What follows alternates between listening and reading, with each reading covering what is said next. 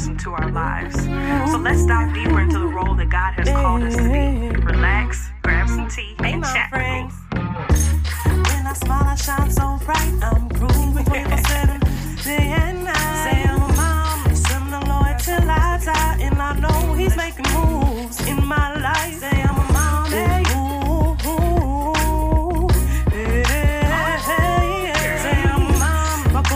My family, I have an open spirit building, dealing to heal. Ooh, ooh, ooh, hey, hey. Come on, girl. Say I'm a mom, my culture is my family. Yeah. I have an open spirit building, dealing to heal. Hey.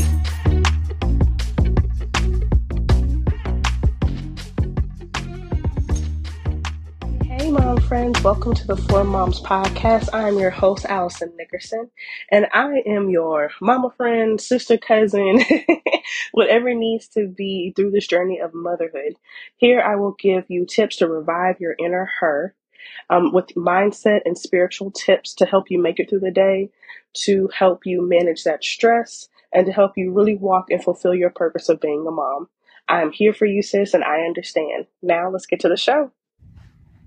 Hey, hey, mamas. So I'm really excited about this episode because this is stuff that all of us moms deal with, right? We all deal with these myths and these self-sabotaging messes, messages, whether we hear that within our head, we get it from social media or other family members about how our motherhood should be, how we should walk in our motherhood, who we should be in our motherhood. And so I definitely am excited about this episode, and I hope you are too. And not only are we going to talk about these myths, but I'm also going to give you I was going to talk to you about how we can change these myths, how we can change our mindset from thinking of, oh my gosh, thinking of whatever these myths are to fully walking in who we are. So we're going to get straight into it. We just got three points here, and I have some great resources as well. The first one is find your inner her. Obviously, I think the biggest thing about being a mom is that we should dress a certain way. We should act a certain way. We shouldn't have fun. We shouldn't like enjoy ourselves for what other reason. God forbid a mom have fun. And I think that's the big, the biggest thing. Un- re, I'm sorry, unleashing your inner, you know, badass, unleashing your inner self, or honestly just being true to who you are. Within the last, so last year, my word for the year was rediscovery. And I just really honestly rediscovered that, like, I'm, I've been adventurous. I've been a bold person. It's just been like dormant somewhere within my body, just kind of just simmering. And so whenever we had this ice come through here um, a couple of weeks ago, we took the kids out on four wheelers. And then my um, father-in-law and I just kind of went out and just rode around like some adults on some four-wheelers. Now, did I do a donut on a four-wheeler? Yes, I did.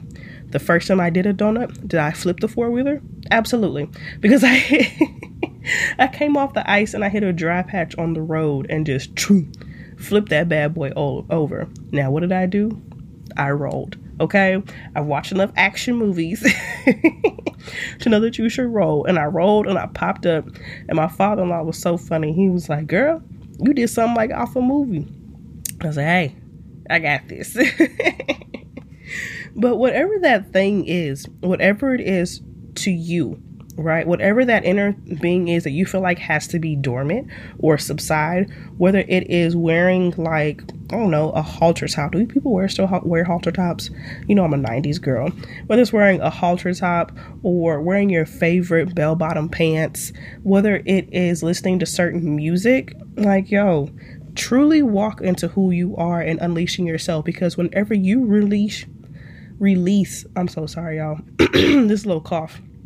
Whenever you release your true inner self, not only are you going to be happy, but your family's going to be happier, because you're not walking around here as this, I should be, I have to, like walking on eggshells around the people that love you the most and accept you for who you are. So that is my first thing of is my first point. My first myth is that we shouldn't have fun, but it is truly to find your inner her. Myth number two. That everything has to be done today. I don't know why us as mamas feel like this task list or this to-do list or this honey to-do list, whatever it is, has to get done within the time we are awake and one day out of the week. Look, balance, I, I truly don't believe in balance. I believe in prioritizing. And in prioritizing, we don't have to do it all. So there are a couple of different ways that we can actually complete tasks, do it in a healthy way to where we're not crashing at the end of the day, where we are so um, de-energized from doing those things that we can't even spend proper time with our family, or we're snapping at our kids or our family members. But first and foremost, we don't have to do it all. So the first tip that I have to go against this myth is prioritize one to three goals within your day. And whenever you do those one to three goals, stop. Don't add more to your list. Don't overexert yourself. Don't try to put three big things to do that are going to take you all day. Do one to three things a day and rest. And one of those three things that you want to do can be rest. If you have one goal for the day and it's to rest and put your feet up and have Netflix and make yourself some food, do it. That is something in itself, and that is catering to you. Another tip to go against this myth is delegation. You do not have to do everything, mama. You do not have to be the knight in shining armor that comes through and cleans the entire house, that runs the errands to get the car, the oil change, that does all these different things. You do not have to do that.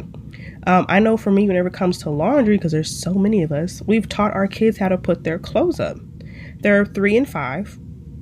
And honestly, I started teaching Joseph at a younger age how to put his clothes up. And I'm doing the same with Gemma. Now, does Gemma do it? Mm. Sometimes you got to really push her. It's like, girl, come on. But putting the clothes up, you know, helps so that whenever they're putting those clothes up in the drawers, I'm putting the clothes up in the closet. It's a really simple thing to where now I'm not doing everything that comes in, but we're delegating certain things out. And that's just an example. And um, I actually have a resource. Um, I got this from one of the teachers at the dance company my kids go to. But there's a website called Teachers Pay Teachers, and there are thousands of resources on there. I'm actually going to put in the show notes one that I found to where you can have the pictures of the um, of the item, the clothing item. You can have your kids color it, cut it out, and just, you know, paste it with a command strip or a piece of paper to that drawer, so your kids know what clothes go in which um, which drawer.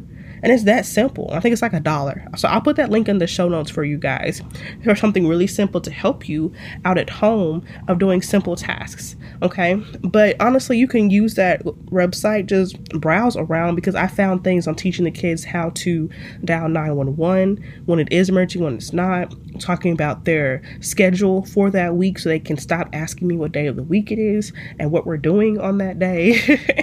It's really a good resource.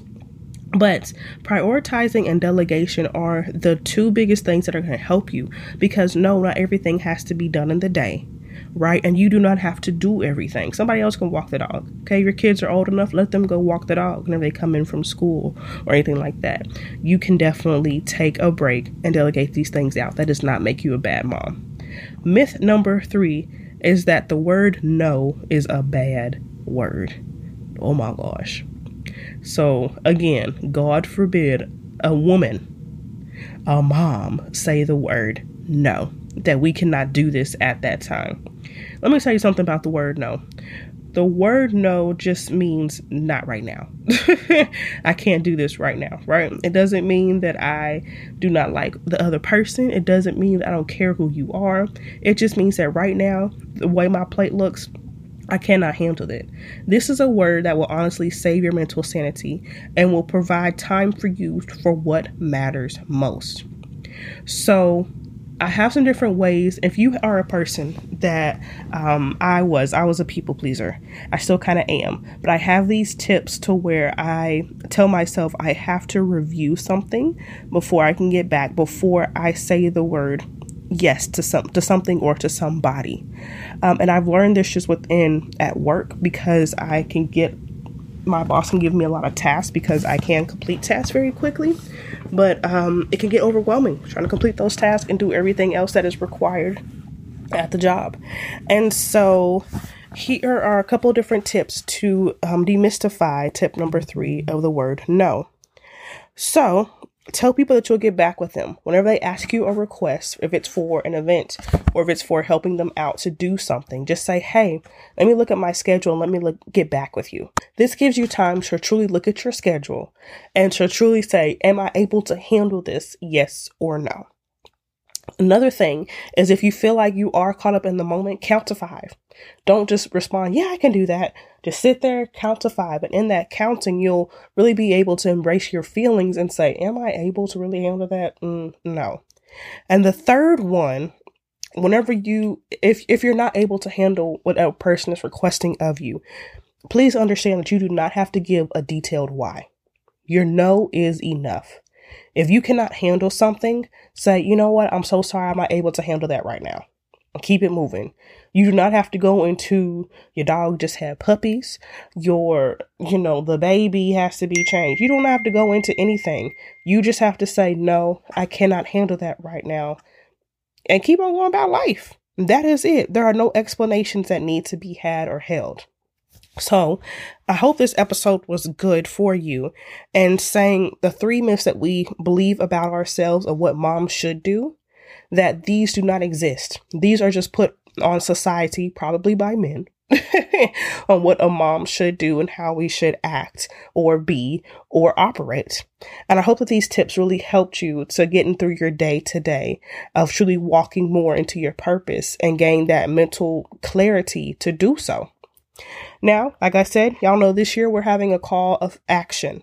So our call to action for this episode is to stop self-sabotaging yourself. What lies are you really telling yourself on what you should be doing versus walking in who you are? Are you actually fulfilling your inner her, your inner self, or are you constantly just walking around trying to please other people and what you believe they want you to be? Truly evaluate your life, take a second and look at yourself and see or or the different things that you do in your life. And please believe this stuff that I had to do. Thank God for therapy. And I had to really evaluate myself um, and have so sit down with somebody else to help me walk through certain things and certain challenges within my life. So I hope that you guys enjoyed this episode. Please um, come back next week. We have episodes come out every Tuesday. Um, if you could, please subscribe, download, and don't forget to leave a five-star review if you truly enjoyed it. And talk about maybe your favorite episode on here. Can't wait to talk to you guys next week, and I'll talk to you later. Bye.